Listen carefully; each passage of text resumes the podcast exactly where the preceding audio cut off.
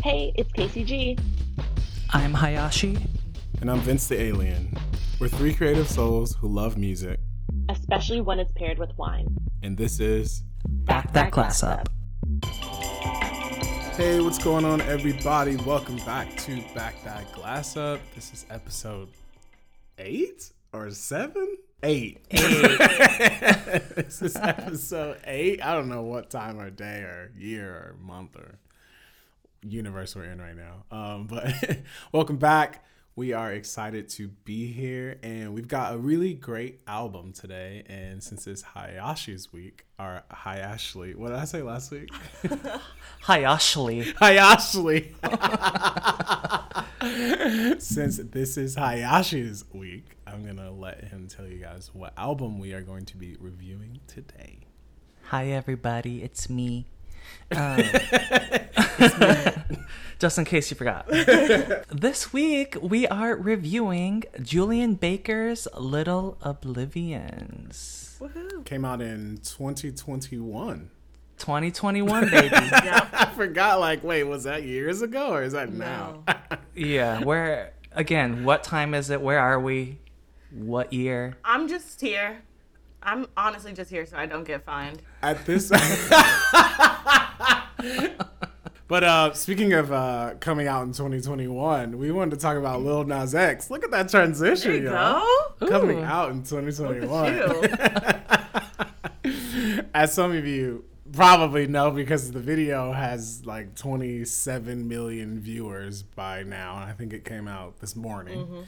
Um, uh, Little Nas X dropped Montero, Call Me By Your Name. And it is an interesting video.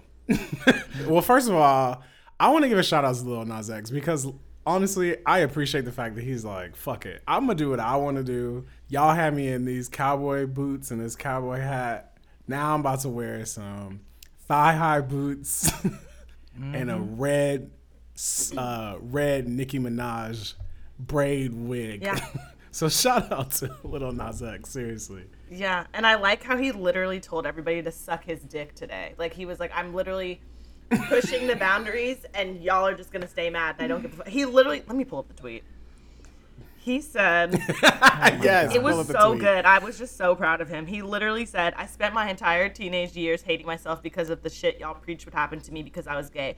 So I hope you are mad. Stay mad. Feel the same anger you teach us to have towards ourselves, Mm. and suck my dick." Oh, Just kidding. I added that. Purr. Did you I just learned that. purr? The kids are saying that. It's short for Yep. period. Oh. It comes from Rolling Dang. Ray, and if you don't know who Rolling Ray is, you really need to look him up, please, and then report back to me with notes. Step up my game. I will do that because uh, I might look him up during the break because I have no idea who that is. Um, I thought you meant per like per my last email. Oh, Suck my dick. Signed Little Nas X. well, Listen, you could say that. yeah. If I have to go to hell, luckily I don't. That's how I want to go. Down a stripper pole with a red weed. Look, Listen, I mean, I don't want to go to hell either, you know, but but I'll take the wig. for And I want them to play, I will take them curly baby hair wig uh, braid all day. and I want them to play "Pour It Up" by Rihanna while it happens. Oh, shit. Yes. I have a- an unpopular opinion about this music video. Talk to me.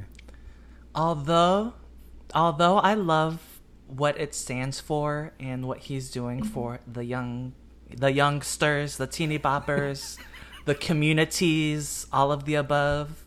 I'm here for that. But first of first, I thought he was gonna land in hell in a split. Like that was a missed opportunity. Such a missed opportunity. I was thinking the same thing. I would have loved it if he just busted that ass Okay. wide open in a split. Yeah, he could throwing it back. And mhm, that throwing it back leads me to the second note I have for him, which is when he's like giving, you know, Satan a lap dance. I'm like, why aren't you doing more? Like mm. he's in like a few positions, and I know he could bust that in a Burkle. Mm-hmm. So why are you just like in a push-up plank position? Like, do more. And lastly, I just wish And I know that they have it in them because they are performers acting. Mm-hmm. Can you mm. act?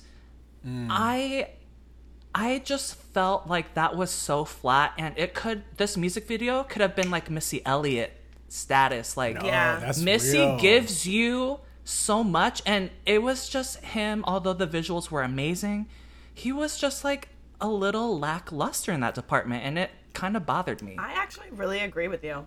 I think there are definitely some missed opportunities with the acting and the busting it down.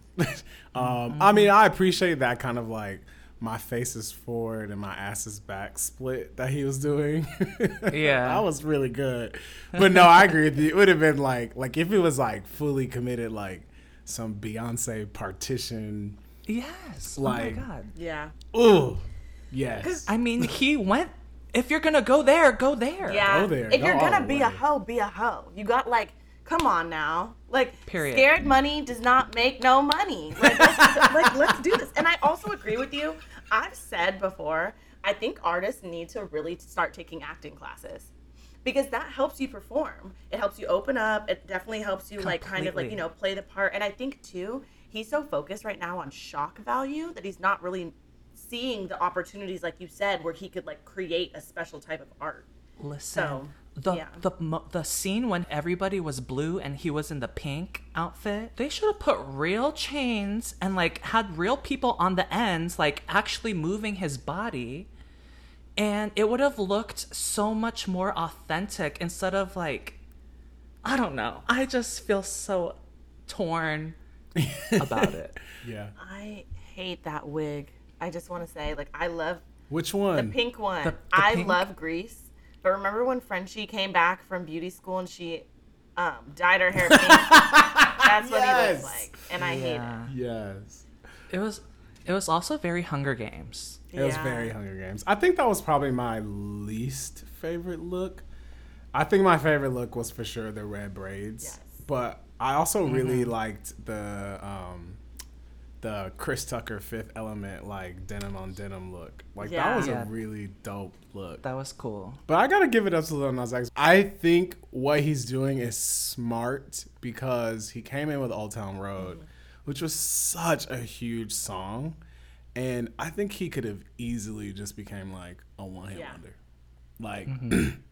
that song could have been his only song, but I think he was smart to start to embrace and really showcase like the true person that he is and kind of really take his authenticity creative wise because he definitely has a say in his creativity and i also Yeah. appreciate that he don't take himself very seriously No. like he does as an artist but i like the fact that he's like poking fun and like having a good time and and and, and i know you mentioned the thing about acting in the video mike but i think what made the video kind of work is there's this kind of like tongue-in-cheek like he's very just kind of like just really cheeky and kind of like I'm having fun with this and I'm smiling through it. Like Casey said, like yo, per my last email, suck Yeah. my dick, love little Nas. Like, like he's just kind of like I don't care how y'all feel. Like this is this is what the fuck I I want to think do. it's such a healthy thing to have for him too, because like he said, he probably was bullied for a long time, and he grew up in internet and meme culture, so he knows how to like kind Mm-hmm. of navigate that. That's why like he's posted like the best memes onto his account, and I think also that helped him with his longevity, where he was like, I'm just gonna make these little shock valuey things that people are gonna pick up on and want to participate in. So I mean, even remember, um, somebody, some rapper had come out and was like, "Who gives a fuck about Old Town Road? It's so played now." And he's like, "My album's gonna be called Old Town Road. There's gonna be ten tracks.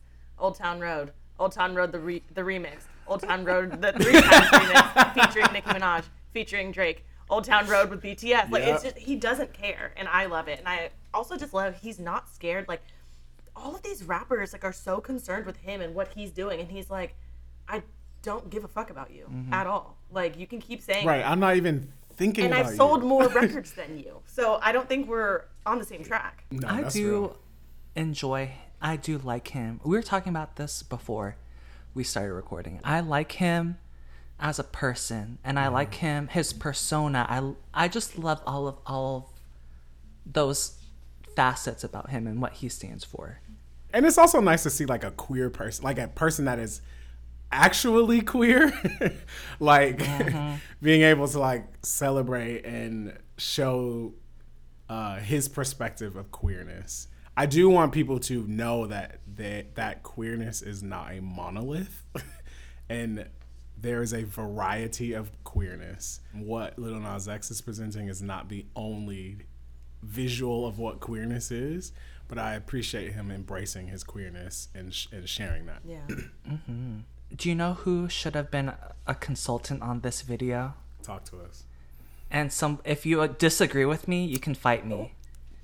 FKA Twigs. Well, okay, wait. Did mm. you see that there's like controversy about that because they said that sh- he he lifted a lot of shit from one of her videos. Uh, yeah, the the angel Cellophane. part, like right before he starts going down the pole, that was very her.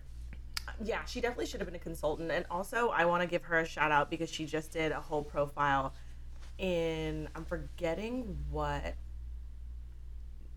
outlet it was for, but she was talking about sexual assault and standing up for herself and her new music. And I just want to give her a huge shout out and that we love you and thank you for sharing your story. You're a strong woman and you're beautiful. I saw you at Post Malone's house and I wanted to say something, but I'm too scared and you're gorgeous and I love you. Yeah, no, I love FKA Twigs. It took me a second to get into FK Twigs. Um, Yeah. I, actually, no, that's not true. I liked her first release, which has "Pacify Me" on it. I think, And Water Me. and "Water Me." Yeah. Yeah, Yeah. "Pacify Me" and "Water Me" is really good.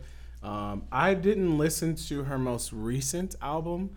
I liked "Cellophane," but it, it was one of those songs I like liked when I watched the visuals, but it wasn't something that I wanted to like go back to and listen to on my own. Yeah. Um, yeah. I actually love. She has a song with Future. Oh, she's on Elle Yeah. magazine. That's right. She has a song with Future called "Holy Terrain," Yes. Oh, which is off the It's magazine. so that song is Banger. amazing, and that video is so good. Honestly, like, eh, yeah, it's a beautiful. Like, FK Twigs has been making really beautiful videos. Little Nas X is really making interesting Mm-hmm. videos, and and you right, Hayashi. Like, it harkens so back to that time when like Missy was making the coolest fucking videos in the entire world. Like, shout out to Missy for just laying the foundation for so many artists. Like Missy, Busta Rhymes was making Oh my like crazy ass videos.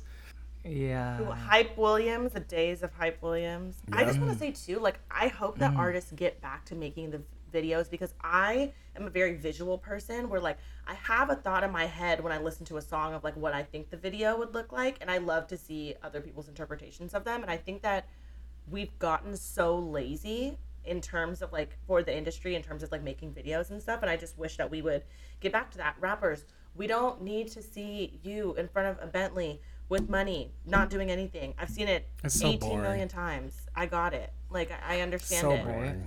Rihanna shot a whole video by herself for Pour It Up and she looked amazing She looked amazing.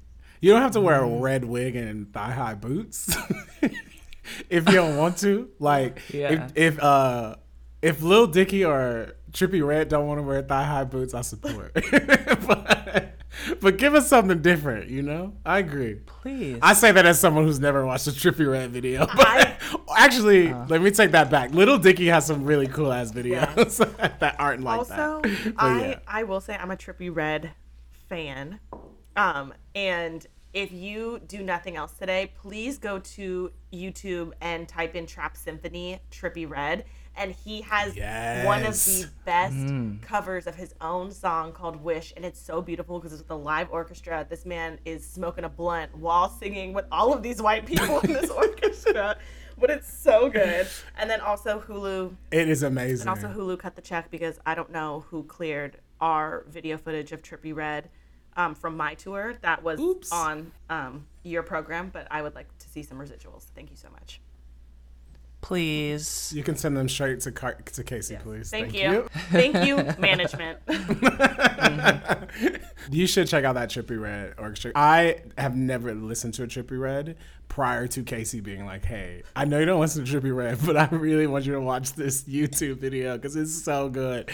And I watched it and I was like, "Yo, okay, this is fire."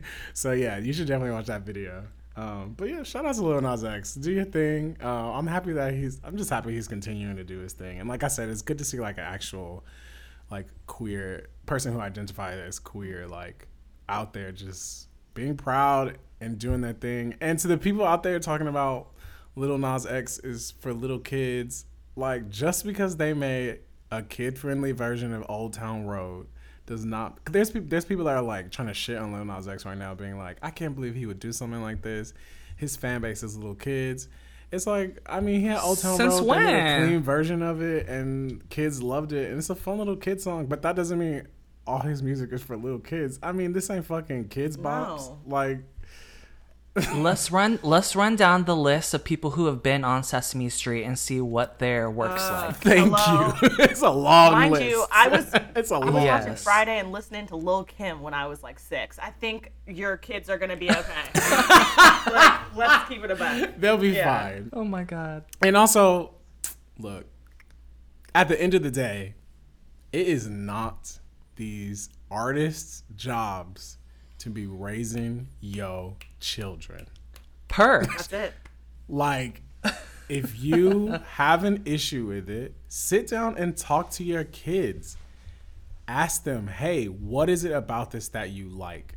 And start having uncomfortable conversations with your kids instead of depending upon Cardi B or Nicki Minaj or Little Nas X or Beyonce, like all these people to raise your children. That ain't their job. Their job They're is not- to they're be parents. artists. Literally not your parents. Yes. And I, Parent your own child. I literally actually stopped dating a man because of this very conversation because he could not get into the actual mindset that Cardi B and Megan Thee Stallion were not going to be raising our if we were to be together in a relationship child. Um, Wait, yeah, he literally was just like, I can't believe that you would like let our child watch this. Mind you, I, I'm not pregnant, never been pregnant. This was just talking about the future. Um, and I was like, well, I can't help it. I was like, I'm not gonna be playing the song for them and just like letting them do whatever. If they go to school and they see it, first of all, like kids nowadays know how to download fucking apps at three years old, so they're probably n- gonna know how to get on YouTube For and watch a fucking video. How is that my fault, or how is that real. their fault? And he's just like, I just don't know why you would want them to idolize them. I was like, I would want them to idolize any woman who is amazing at her craft has been awarded for being great at her craft is making a ton of money who is also saying hey you can go to college and also be a rapper megan thee stallion. You can also break rapper records as a woman in a male uh, dominated industry cardi b. And also you can suck dick if you fucking want to. And she doesn't need to know that until she's older. You know what i mean? But i mean still like No, but that's real. yeah like why would i not want Also, those babies in the womb are listening to what their parents are listening to. Yes, that's are. real. And if you're having sex while you're pregnant, guess what? I bump bump bump oh my god. Listen, I I'm getting I'm getting the baby Listen, Linda, I'm getting the baby buds like when I do decide to have a child, and those are the speakers that you can put on your belly so the um kid can hear them. And I'm playing whatever I so choose. I don't care. This is my body. We're gonna listen to what I want to. So if I want to listen to juvenile, guess what we're listening to, kid? Juvenile. Juvenile. And you're gonna come out the womb No, knowing that's back real. that ass up, and that's fine. and I support that. no, for real. I think it's just at the end of the day, it's like, and, and look, like all three of us are not parents, so in any way, in in not in any way are we trying to tell you how you should parent or how you should, like, what your opinion should be. But I we do think it's important for y'all to understand, like, you are the parent and these artists are not your kids' parents. and like artists are going to express themselves the way that they ex- they want to express themselves. And then you have the opportunity to talk to your kids and have uncomfortable conversations and talk to them about maybe some things you're uncomfortable with in the video. Like I think it's better for you to just be like, "Oh, hey, like I'm uncomfortable with this because of this. Let's have a conversation about it." You know? Instead of being like, fuck you, fuck Megan. Megan, let me tweet at you and tell you you shouldn't be showing your butt on TV because my two year old child. Well, don't watch the Grammys. Your kid don't have to watch the Grammys. Right. Watch something else. doesn't make sense. watch the Grammys when you when you in your bedroom at night. Right. like, I was gonna say I um I actually had this argument too in like eighth grade. I had to write a paper about how rap music isn't necessarily toxic, and I had to provide examples of Tupac, where it's like people can also be two dimensional, where it's like there can be a good side and there can be a bad side, and also a lot of sex music sells, but that doesn't necessarily mean that this person's a bad person, but also that's not who my parent is. So I can take hmm. what their mm-hmm. career with a grain of salt. Yes, I love Dear Mama, but I also love Hit 'Em Up because it's one of the best diss songs ever in the history of time. Listen. So that's all. that's a great one. I'll try to wrap this up quickly because I know y'all need to go pee. Not you guys, oh. but like, you know. The people listening. I don't I was like, we did care I- about your bladders here. I was like, yeah, me. I was like, do I have to be? no no UTIs. um, well, I don't remember what I was gonna say, so I think that's a great time to wrap that up. Perfect. Oh. Well, we're gonna take a quick break and then we'll be right back. Go pee. Bye.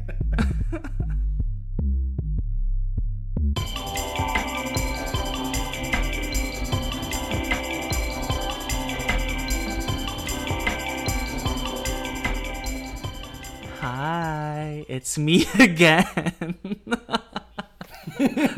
I'm gonna start over. Oh gosh. That was super Okay. cute. Knock knock. It's me again. You guys, I hope you had a nice pee break. We did. Um, we said we weren't going to, but we ended up going. but I just wanted to tell you guys really quick. This week we are drinking Black Girl Magic Red Blend. And I really like it. So a little bit of the story behind this this um winery um about these women they are really all about building community and investing in black women owned businesses and i just think we need so much more of that um so that's part of the reason why i chose it but also this is pretty good it's on the label it says it's full bodied but i think it's more like of a medium bodied wine and it has a lot of like sweeter notes um, i'm kind of getting a little bit of vanilla um, a little fruit but what do Yeah, you no, I definitely think? get some vanilla and some fruit too. It's uh, it's really easy to drink. Um, I'm always a fan of like a blend. I love red blends. I think they're like the easiest to drink of reds. Um, it's it's super delicious, and I love that too. I love that they are all about building communities and really supporting specifically black uh, black communities and women owned businesses. It's it's, it's a beautiful thing. I saw that there was cherry actually within the wine as well. And now that I'm like kind of like tasting it a little bit, I do taste a little cherry, which I love. And as a black woman myself, this just makes me so happy, so seen. I love our community and I love what they're doing with this. And it's just so cool that you can go to Target and in the wine section it says black girl magic as opposed to us being in the ethnic section in terms of hair care, but we don't have to go there. You better speak. Um, you better speak. oh my god Yeah. I love their mission, um, and I will continue supporting. So please give us, if you also would like to send us some wine, We'll please. I would love that. And shout out to y'all. No, definitely. Yeah, shout out. So the owners are Robin and Andrea McBride, and they are sisters. And uh, yeah, so a little bit. They said the their personal that their wine Black Girl Magic is a personal ode to their culture and story, and it's inspired by the magic and resilience of Black women, which should be enjoyed by all. They've been they've been in uh, business since 2005 and their mission is to transform the industry, lead by example, and cultivate community one delicious glass of wine at a time. So, cheers to Robin and Andrea McBride for the Black Girl Magic. But yeah, shout out to them. I'm glad that you chose. It's really, really good. And like Michael said, you can get it at Target. Um, at some Targets, it's not. I- There's no there's no alcohol section at the Target by me, but but you can get it at Target, or you could actually just get it at uh at McBrideSisters.com. As Michael said earlier, we are going to be doing Julien Baker's most recent album, which came out in 2021. And uh, Michael, if you want to give us a little bit of information about this album. You guys, Julien Baker, she first of all, she's 25 years old. I wish I was 25 years old. That was my favorite That year. was my favorite I, year. 25 too. was good. And 25 for her is very good because she released this amazing project. Um, she's from the suburbs of Memphis, Tennessee. Um, she grew up in a very Christian um, household and community. And what's amazing is she came out to her parents and she found that they were radically accepting of her. And that's amazing. That's awesome. And I read this quote that I want to read to you guys um, about her and just about um, sort of like what people generally think about the South. So I'm going to go ahead and read this. She says, I had a hot pink mohawk in high school, and when I came out, everyone was like, We don't care. I hope we can dismantle the idea that the entire South is sitting on our porches spitting tobacco and hating gay people. Metropolitan areas are generally more diverse. Maybe it would have been a different story if I had grown up in my grandparents' dinky little town, Smithville, Tennessee. It might have been a lot harder to find community of people that I felt were supportive because I had access to Smith 7, a label and substance free DIY space in Memphis, and the DIY punk scene, and had the option to come out in a non traditional church. All these things happened to show me that sexuality is not one sided, and neither is religion, and neither is the path to reconciling those things. That's powerful.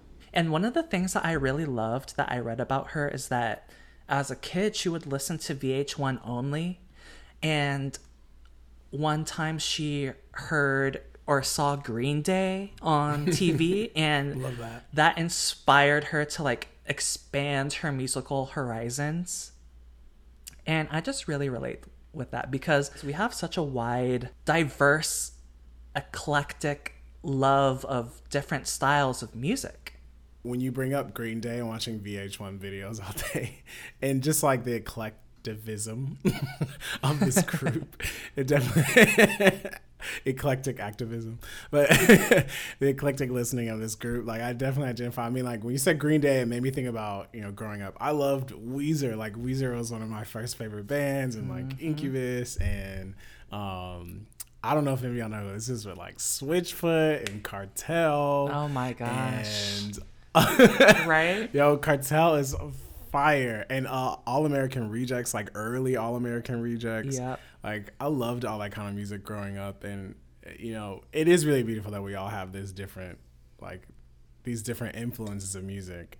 Um, and you can definitely hear it on Julien's um, album as well. And also, just wanted to take a second to say the name of the album. It's Little Oblivions. I think also connecting with Julien, it makes me think about me growing up being Christian and being queer and kind of wrestling with that identity. And it's really beautiful to hear about this experience of, you know, radical exception in her family and the community that she grew up in, really kind of taking her as she is and really loving her regardless of, you know, where she stood. Mm-hmm. Now I won't even say regardless because I hate when people say regardless.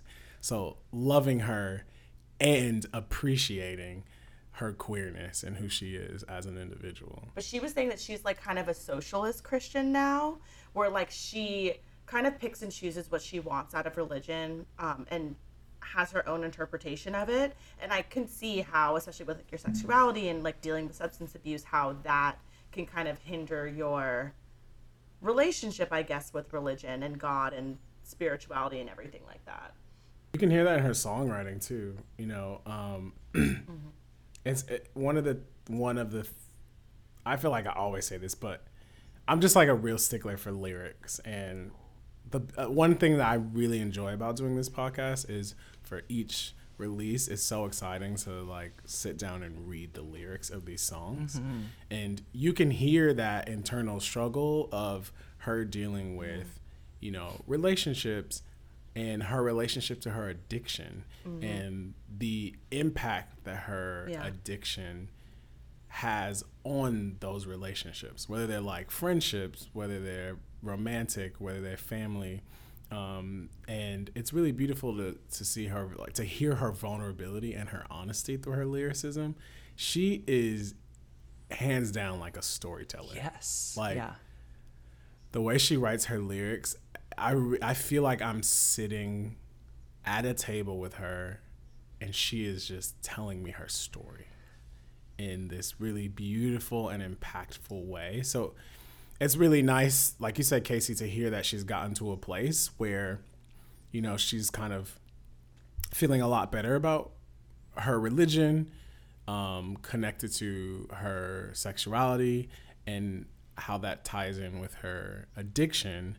But it's also really beautiful to hear the other side too of her like honesty and really openness on this on, on this album, Little Oblivions, mm-hmm. about like because she said that she wrote this. she said that she started writing this album because she had been sober for a really long time, and then she slipped up in 2019. So this whole album is about her dealing with those feelings and those emotions and the ramifications of slipping up. Yeah. Yeah, and she said she recorded this after she returned to school, so I can't even imagine That's the break was- between. Yeah, I agree. Uh, One of the things that I picked up from her and just listening to her lyrics is that this woman is super smart and like very observant and very I don't I don't I just don't know. The lyrics are just so smart and that was one of the things Yeah. case that you said I thought it was so cool that she, after she stopped touring to go back to college. And she said she loved it. Like, it was a place where no one really knew who she was, so it didn't have anything to involve with like her ego. And she just like really dove in and submersed herself into her studies. And she said she would just chill at the library. And I just think that's so cool. And you can really tell that she does a like she has this perspective of herself that is you're having an out of body experience and you're watching yourself do all this shit and you can analyze what you're doing and know why you're doing it but then you also are at the same time having the exact experience of what you're doing in your body. And i think the dynamic between those two contrasting views it sets the stage for amazing stories Yeah, and I think too, I think also even what Vincent said, I felt kind of intrusive listening to some songs because of how personal they were, and it really did feel like a personal journal. You know what it felt like? Because we were also talking about Harry Potter recently. Remember how you could go back into people's like, um, yeah in like a memory that they had? That's what it felt like. Some of these songs, like you were on the outside looking in, um, and also this album had such like a crazy impact on me because after reading about her and also she wants to become a teacher someday which is very interesting Yeah, I saw And she wants to be like a loves, like- professor. yeah. yeah and she was saying that she's contributed to essays literary magazines um, and she discusses philosophy history theology and everything like on a daily basis and just loves school but it was crazy because there's someone in my family who has this exact same story of them having an addiction issue and then one day kind of just getting it together and now they're a scholar they're a professor. They're honestly the smartest person i've ever met in my life. So it was interesting because i kind of felt like okay does this person struggle with this sometimes? I mean now i don't think it's as intense but it was it was very uh yeah i was like it's super set into reality for me. Yeah, no, I think that that was one of the beautiful things too. Going back to the lyricism, as weird as it sounds, like I I hear that there is a sense of hope Mm-hmm. of trying to get to the other side, but there's also a very raw honesty of I am fucking struggling. Mm-hmm. For example, you know, in the song Heat Wave, like one of the lyrics that really stood out to me was. I was on a long I was on a long spiral mm-hmm. down before I made it to the ground. I'll wrap Orion's belt around my neck and kick the chair out Wow. on a long spiral down before I make it to the ground. That is as dark as that sounds, I think the thing that was beautiful about hearing that and reading that lyric is so many people have been at that place where you feel like giving up. Like you feel like I don't know what I'm doing anymore. Um, and it's not just with addiction. You know, she one of the quotes that stood out to me from her too. She says, "Alcohol. I write a lot about alcoholism, heartbreak, and reevaluating your ego. These are all things that people do every damn day, and fight through it for their lives. And like this, those lyrics in particular really." were just this raw honesty of I'm struggling, but I'm also fighting for my life. Mm-hmm. And there's like a little bit, a very small sense of hope between me wrapping Orion's belt around my neck and kicking the chair out from under yes. me. Yes.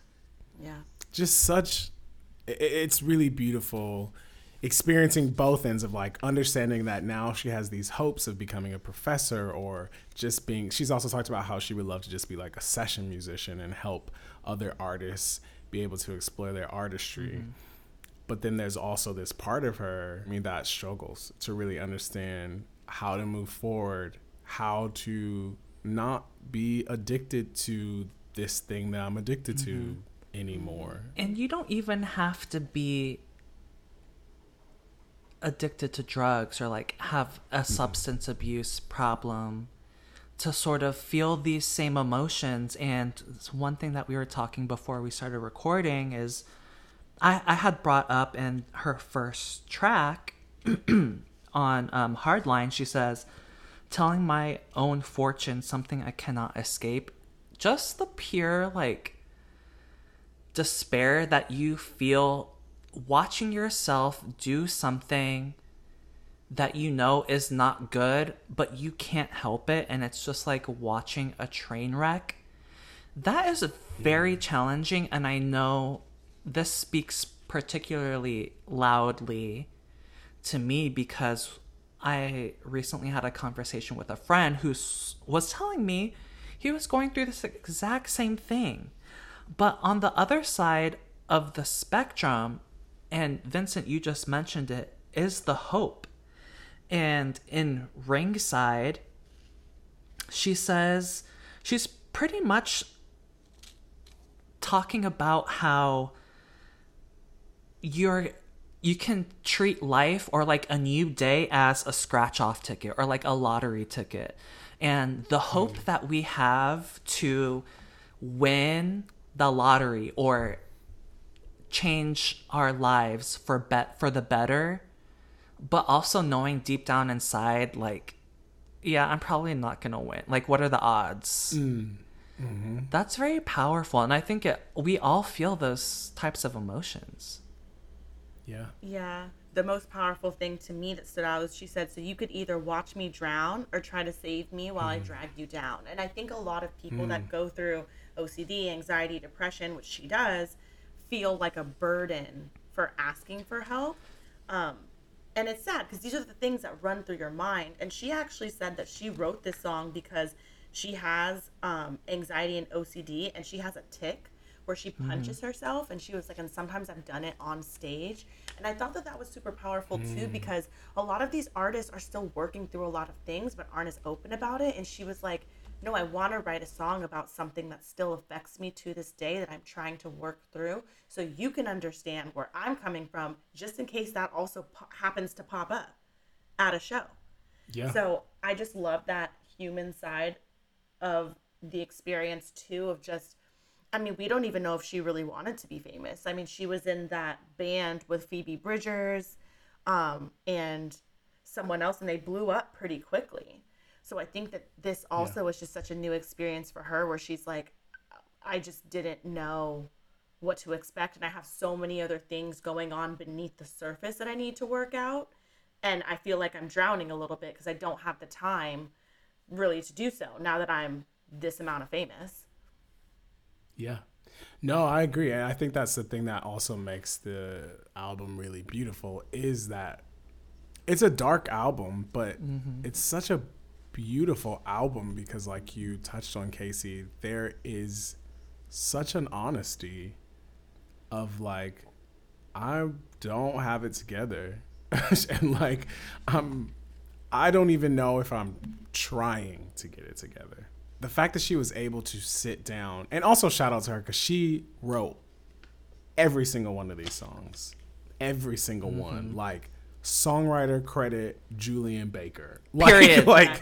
that That's it. it. Period. That's- that's and it's so beautiful. She's being so honest and so vulnerable and so open. And I think a lot of times like people are very scared to explore these types of feelings. Um, and also not everyone relates to them in the context of addiction Yeah. as in like drug addiction or alcoholism. Um, so I can only imagine how scary that feels too, because that's the experience that you're writing it through. That that's the experience that she's writing these songs through. But I think with the vulnerability and the honesty, it creates this opportunity for us to really understand. And you know, she also talks about in this interview, um, and this specific interview that I'm re- referring to is an interview from Spin Magazine. I think it was in 2020, where she talks about how she struggles with talking about these things because she doesn't want to romanticize addiction, um, but she does want to normalize the understanding of the struggle with addiction to hopefully help someone else that's struggling with addiction like get through it. That's such a great point I love that. because I had my aha moment in in song in E and mm. I realized that when you are in the type of situation that she's experiencing you want somebody to hurt you and say nasty shit to you because you don't want to have to say it to yourself or do those things to mm-hmm. yourself. Yep. And I don't think I ever realized the mindset behind that and the psychology behind that because yeah, of course like we see it's easy to see like people you know, I don't want to say ruining their lives, but just not making the best decisions and you ask yourself like why is that person doing that? And from an outside perspective, it's easy to say like, "Oh, like I would never do that." But you don't know what you would do until you're in that situation.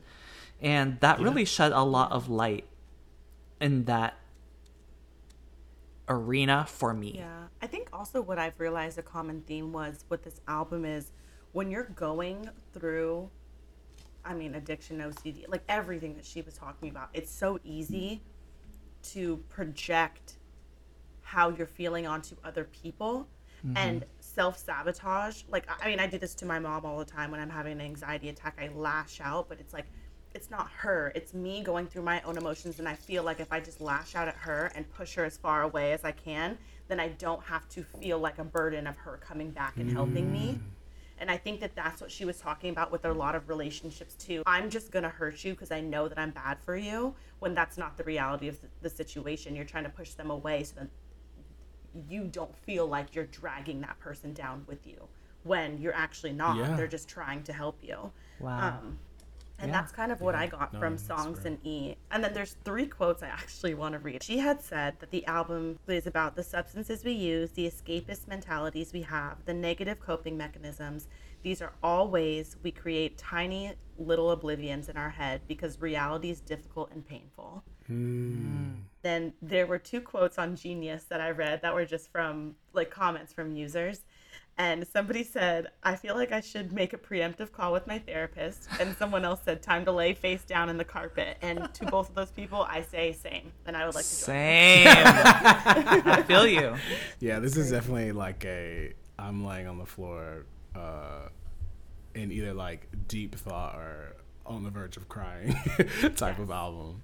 Um, before we move on, I wanted to take a second to read the lyrics from Song in E Mm-hmm. because I do think that the lyrics are really, really beautiful, and I mm-hmm. don't want to miss that opportunity to share those lyrics. So mm-hmm. the lyrics are I wish that I drank because of you and not only because of me. Then I could blame something painful enough not to make me look any more weak. When you heard my name, you could be angry and have a good reason to be. Then, when I say a horrible drunken parade of my worst thoughts, I say, Give me no sympathy. It's the mercy I can't take. I wish you'd come over, not to stay, just to tell me that I was your biggest mistake to my face, and then leave me alone in, my, in an empty apartment, face down in the carpet. I'd wish you'd hurt me. It's the mercy I can't take. Mm. That lyric, it's the mercy I can't take. Damn. The vulnerability and the openness of that feeling. And also to recognize, I think one of the hardest feelings that we as people deal with, and a lot of this is as a result of like what society teaches us, is the feeling of potentially looking weak. Oh, Jesus. And the fact that the, in these lyrics, there is this recognition of like, I just don't want to look weak. And I want to be able to blame you because I recognize that I'm weak at this moment Oh my God. Mm-hmm. and like just to play just to play on those lyrics and just to play on that idea of like you're secretly acknowledging that you're weak but you're trying to avoid or you know that you're weak but you're trying to avoid the fact that you're weak and put it on someone else put it on someone else is for me is a beautiful lesson because i think acknowledging that you're weak is a beautiful thing because then it, can push you to like casey kind of mentioned earlier like allowing yourself to ask for help allowing yourself to you know seek like some type of reprieve. But in the context of this album it's just interesting. As someone who hasn't dealt with addiction it's it's it was a great experience for me to be a part be inside of the head of Julien Baker as someone who has dealt with addiction and understand uh, try to understand the struggle that comes from trying to get better but being so tied down by your um the thing that you're addicted to and just that internal struggle that it creates and i think song in e was like such a great summary of that feeling Yep. Wow. So good. I think I do want to say though, I just love highlight reel and just I I said this to you guys before, but I think the statement I she had said in explaining the song, um, I can watch it on an endless loop and I can torture myself that way. And we all do this. We all beat ourselves up. Um, and we replay things in our head over and over and over again when we really shouldn't. And I think that that was just such a testament to and a reminder to me that I need to let things go. Um, and I can replay it in my head all day if I want to, but it's just like, what good is that going to do? And it just like gave me a little bit of even just security knowing that someone this famous and someone this talented feels the same way. Um, Yeah. and then also too, the follow up is in the chorus. She says, "When I die, you can tell me how much of a lie it is." And it's like because we know it wasn't like we're just playing this on a loop, and it's like yeah, it might have happened, but like how many bad things are you going to tell yourself or tell to yourself, and how much are you making up about it? Yeah, that's. Do you, you guys, do you feel like you're in therapy right now? Because I feel like I'm in therapy right now. I feel like I can cry right now, honestly. seriously And I'm not a crier. A couple of things I wanted to bring up were Euphoria and BoJack Horseman. And I, I just love that it rewatched BoJack. circles back to this. I just felt like this could have been the theme, not just song, but album to Bojack. And if you guys haven't seen Bojack Horseman, you guys should watch it because it's a really amazing story about depression and substance abuse and just living in the day and age in which we are living. And there's a lot of challenges, and especially living in, not that I know this experience, but in the show, he's living in Hollywood. There's a lot of speculation, and like people are have their magnifying glass up to him and I think a lot of people just do that to everybody nowadays, especially with social media. It's like I'm literally watching your every move and I'm reading and listening to what you're saying. So you just have to be really careful.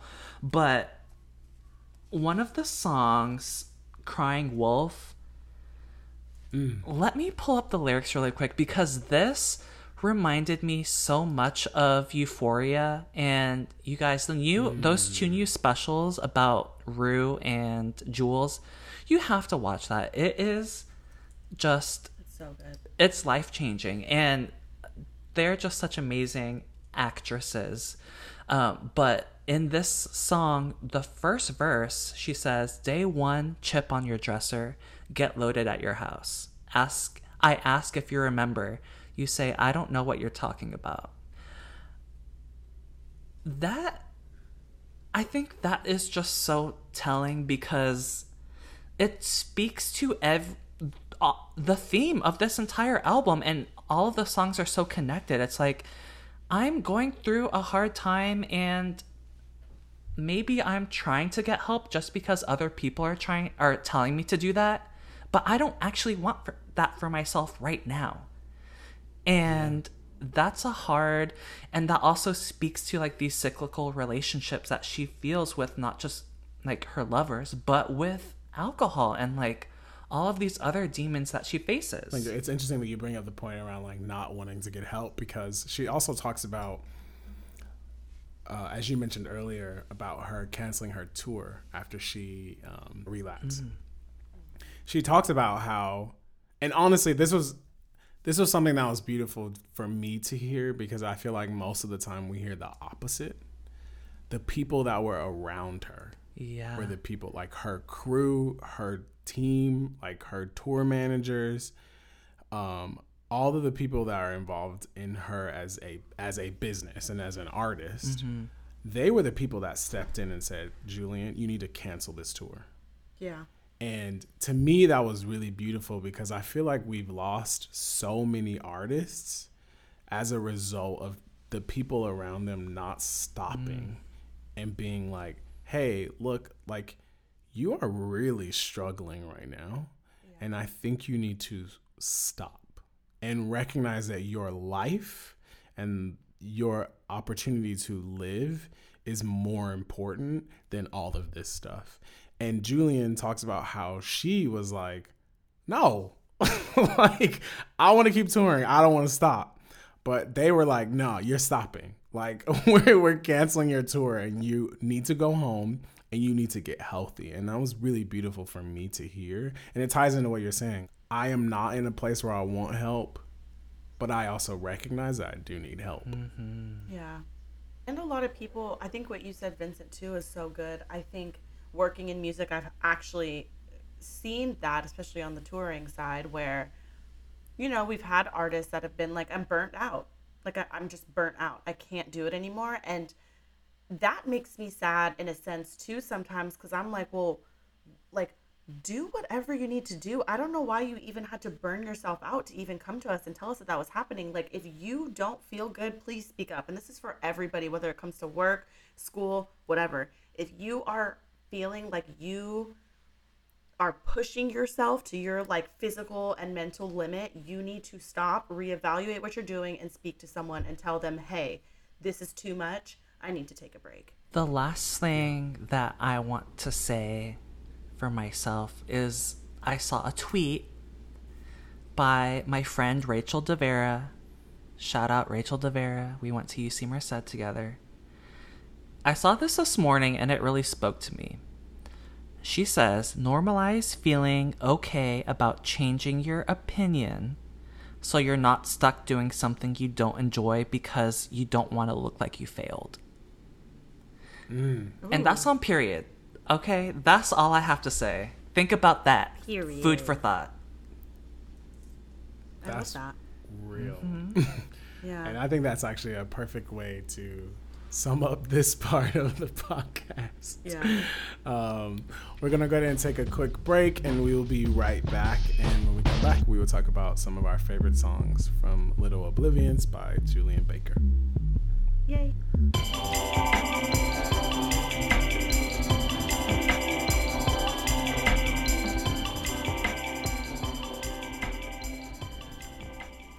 All All right, welcome back from the break. And as we stated before the break, we wanted to take some time to discuss some of our favorite Yeah. songs. And as always, ladies first. So, Casey, when you want to let us know what? Well, actually, no. Let's take a second to guess what Casey's favorite song is. Uh, like a rapid fire one. So, Okay. Mike, if you want to guess first. Wait, how many guesses do we Uh, get? Just one?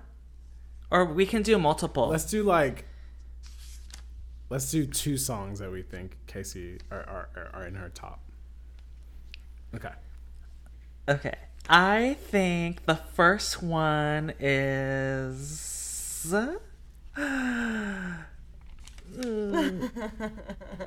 Oh, sorry. I really have no idea. It's so hard. This is a hard game, but it's fun. I think that Casey's favorite is Highlight Reel. And that's. I'm only choosing one. Okay. Because I, I feel confident about it. Okay. okay. I think it is. I agree. Actually, I think it's highlight reel and song in E. Case. So my favorites are Crying Wolf and Song in E. Don't lie. No, Don't I'm- lie. It's so highlight reel. Yes, I got one. I'm so serious. I, Crying Wolf was the one. What do you What do you love about those two songs? So Crying Wolf just it took me back. I don't know what I was like thinking, but it took me back to me feeling like a teenager in my little lime green bedroom in Berkeley and just crying over a boy that I really liked.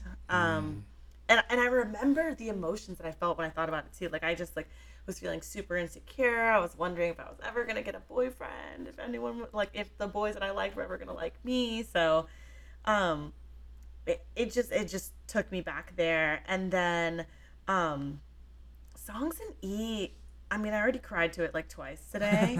Or song in e sorry. But it's just a good song about accountability and you know i love that. And like in my personal life right now i think that's very important. So i just loved it and i thought it was beautiful and destructive but also i don't know. It just it was it's an amazing song.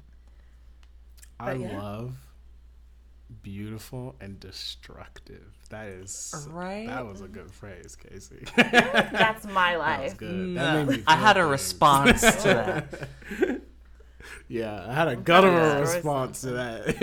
I I How about you, well Mikey? really What were your quick. I favorite love that song too. Case. Um, crying wolf because mm-hmm. just and this is gonna be really quick. Just because that analogy mm-hmm. she made between like how she was feeling and also the feeling of having everybody like your family and friends leave after the holidays like that's such a lonely feeling and Yeah. i thought that was beautifully written um you want me to tell you my favorites or you guys are gonna guess guess, guess, right? yeah Yeah, Or- let's guess. Let's do it. okay All right, Casey, you want to go first, or you want me to go first? Either way. you go first Okay. So I think your favorite songs were "Crying Wolf" and "Hardline." okay case I'm gonna go ringside and I might go hardline too. oh um i do love those songs but But we're wrong. my We are I clearly think- wrong. Well, not, I think my favorite one was relative fiction. And I mm. think the part that really resonated with me is this lyric. I'm going to read it to you. I'm not going to sing because I can't sing, but I'm going to read it. Talk to me. Because if I didn't have a mean bone in my body, I'd find some other way to cause you pain. Oh, mm. wow. Like, I love it. wow. Mm. I won't bother telling you I'm sorry for something I'm going to do again. Oh. Mm. I just. Wow. Powerful, real, all of the above. Thank you, Julien Baker, for that. Mm-hmm. Yeah. That was Damn, I need that one hit. Let's just take a moment of silence for that. That's a Yeah. good lyric. Wow. well, let's Casey, what do you think about Vincent's favorites? What do you think?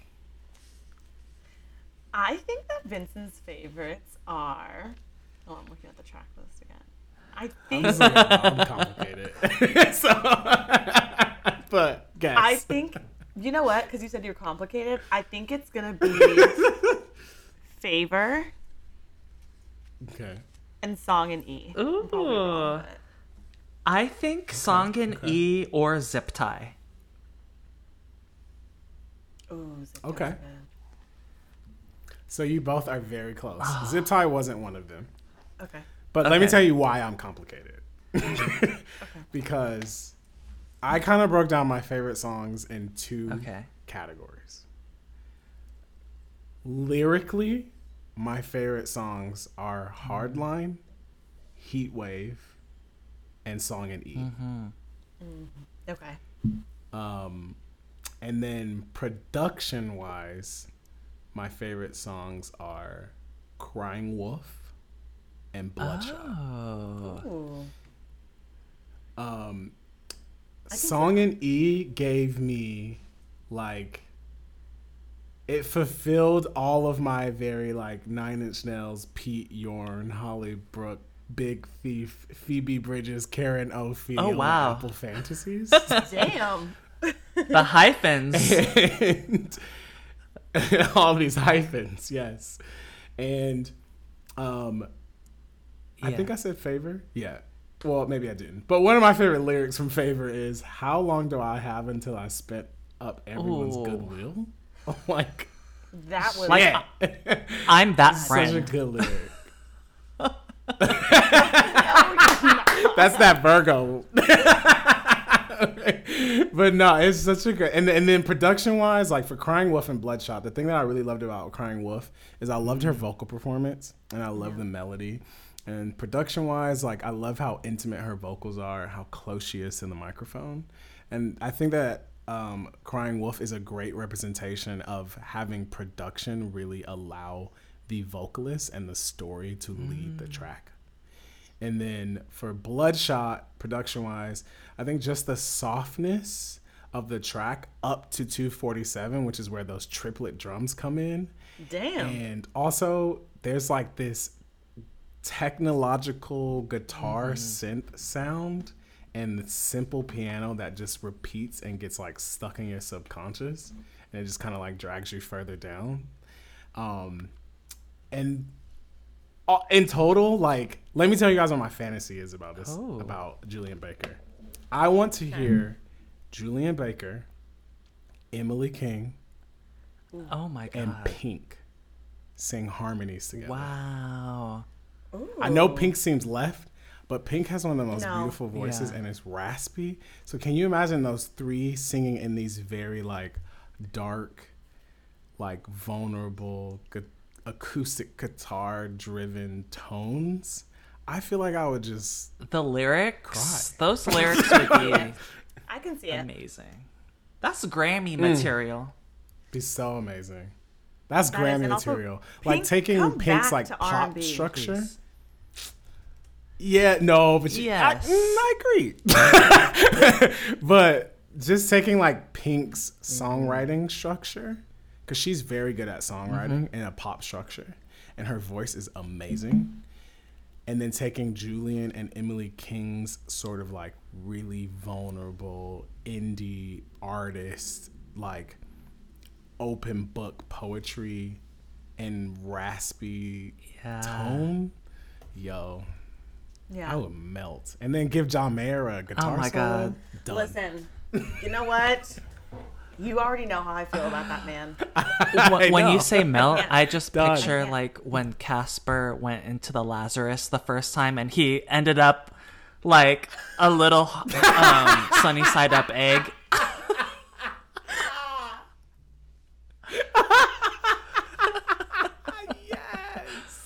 That was literally the most random reference I've ever pulled out of my ass. I love it though. Give me give me all four of those artists and then make Casper Yes. the, the put Casper in the music video.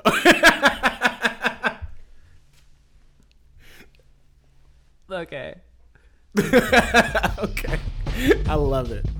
All right, we're gonna take a quick break, real quick, and then we'll be right back. Secret Genius. Secret genius. It is Hey. Casey's week. We're excited.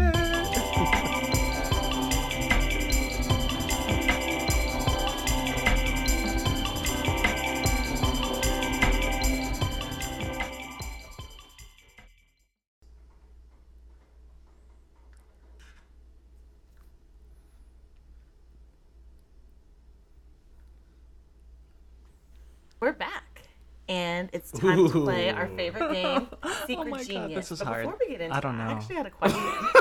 um, This is definitely hard. another I can give game. you a long who list would you of guys who I want don't. to hear? Oh. any remastered wanna hear. Absolutely. or the Moulin Rouge song. but I'll stick to the question. um, I think it'd be nice to have Megan. I think Megan as the rapper.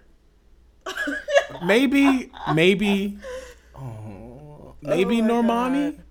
Like Okay. Normani can kind of take Okay. Maya's part. yeah. Um, I'd appreciate them bringing back Mm-hmm. Pink, Please. just because she's she's a fucking amazing singer. Um, Ooh. I mean, it'd be a good move for Kelly Rowland. Yeah. I see it. I see it. Yolanda Adams.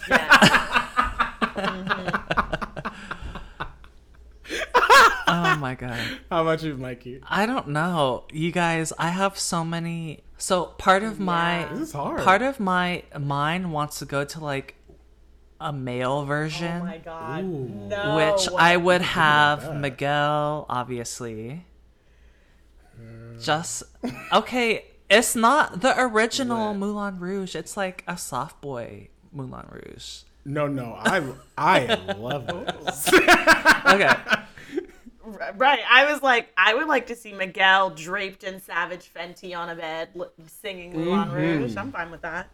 Mm-hmm. okay. Miguel, Giveon, Justin Bieber, and I don't want to say Drake, but I'm gonna say Drake. I'm sorry. Okay. But for women, and this is just super random without like, I mean, we just were sprung with this question, so I have no idea. But I would want to say Dua Lipa, um, Missy Elliott, Yes, bring her back. um, Diana Gordon, yes. and Chloe and Halle. Yeah. So, like, okay, five kind of more of like well they Ooh, i feel like they hold count as one, on. you know Yes. it's more of like a soulful like yeah. Yeah. i don't know a, an alternative it. version I'm into it. what about you case Imagine if it was like, wait who Yeah. sorry, if they got some like heavy hitter singers Oh, God. like Oh god. like Jill Scott, Erykah Badu. oh no no Oh no no oh, that would be amazing. First of all, all the aunties would love that shit. I want to hear the cast of pussycat dolls melody versus Yo, nicole now see that's good. You We're said not Melody doing. Melody melody, versus slander over here, okay? Oh, oh, We're not hold doing on, it. Hold on, hold on, hold on. Melody, Melody, Nicole, Aubrey O'Day, and D and Dawn. I am done. Imagine, imagine. oh shit. That that gave me the satisfaction that I needed. Thank Wait, you. What do you What do you think? Who are your choices? Um.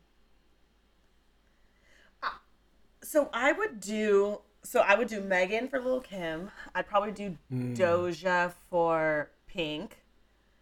Um, I know Missy didn't really say that Yeah. much, but I still consider her like a rapper that got everybody together. I think I would replace her with Ooh, Chika, and I'd want to hear Okay. a verse from I'm Chika. into that. um i i love her and then i think for i mean for vocalist you want to go with somebody strong and i know that that person would probably people would say ariana grande but i kind of don't want to have Vincent. her in this i feel like i'd want to go someone a little bit stronger Not that's someone that i fantasy. you know what you know who i'd pick for maya Oh, jorja smith That's a good idea, actually. I didn't think about that. And then I think for vocalist, Oh my god. Ooh, Jazmine Sullivan. Yes. That's good. Oh shit. I like Quote that. me on it. That's good. Thank you for coming to KCG's game show. All right, so let's get into Secret Genius. Alrighty, so I have chosen a song off an album that I think I actually would like to review at some point, but today is not that day. It is from, you guys are gonna kill me, the icon, star, and creator of my favorite seltzer, um, Cacti, Mr. Travis Jack Scott. Into it. Um, Is his middle name and Jack? The song is from. no, Oh. I just, I just said that because he calls himself Cactus Jack. Um, and the song is outside off of the iconic album Birds in the Trap Sing McKnight. and we're gonna go with the first Yep. verse. Alrighty, you guys ready? It says, automatic. Yeah, always got it on me, baby. Automatic. Where I'm at is static, but it ain't got traffic. Push up on me, them boys make you do a backflip. Balance on the beam, balance on the beam. Do some shit I've never seen. Won't you come ride with the team? You might just win a ring while they home on their home screens. You guys are gonna be mad at me for what I think. Oh, well, you you know what? You take the floor. First Please of all, elaborate. yeah, always got it on me, baby. Automatic, yeah. What do you have on you all the time? That's like mm-hmm. got you buzzing. It's automatic. It's doing some shit I've never seen. I don't know why I thought this, but I think that he has like a little vibrator up his booty. what?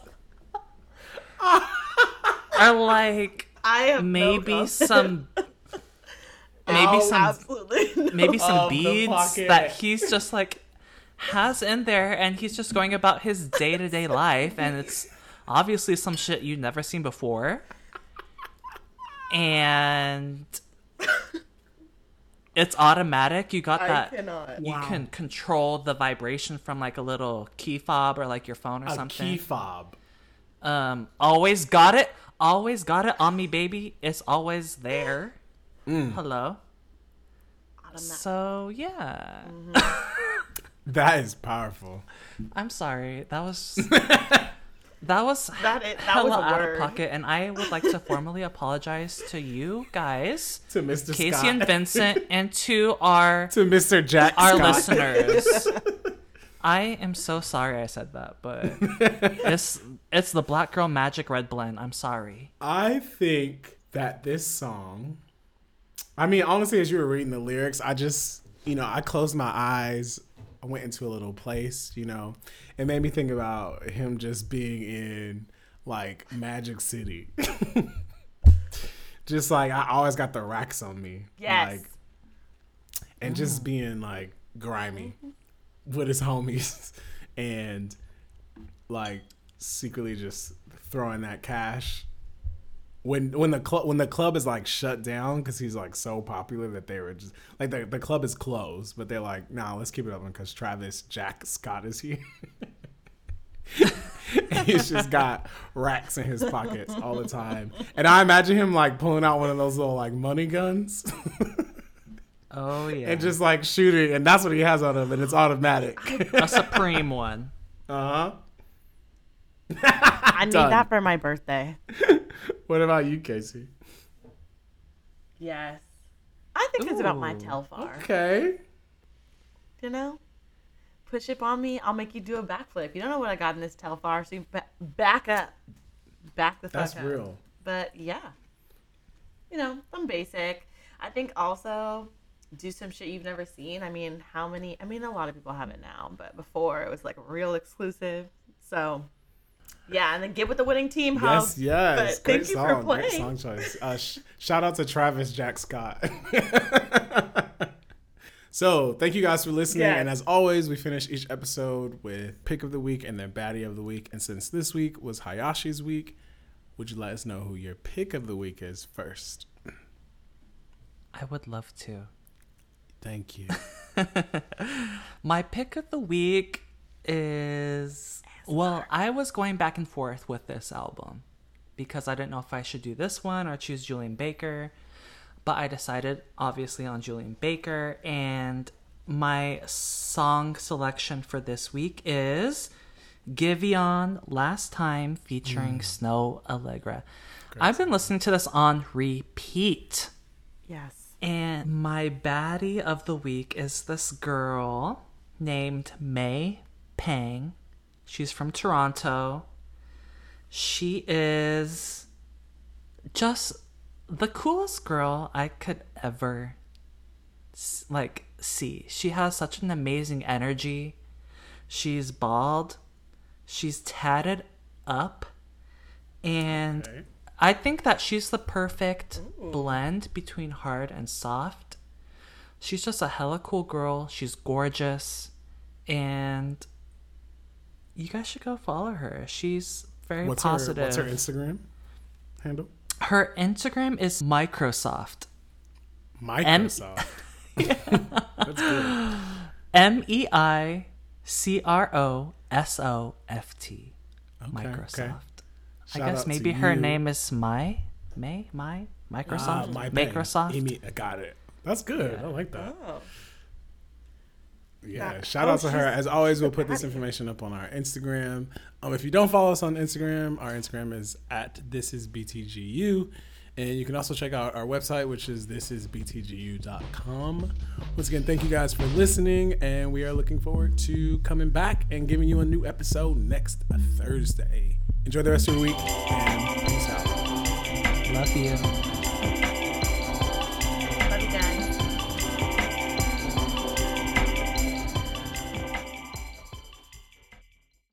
Hey guys, we wanted to take a second and let you know that if you're dealing with suicide or addiction, there's help. For confidential free help from public health agencies to find substance use treatment and information, please call 1 800 662 4357. And if you're struggling with suicidal thoughts, please call the National Suicide Prevention Lifeline at 1 800 273 8255. We at Back That Glass Up love you and are here for you and want to remind you that your life is worth fighting for.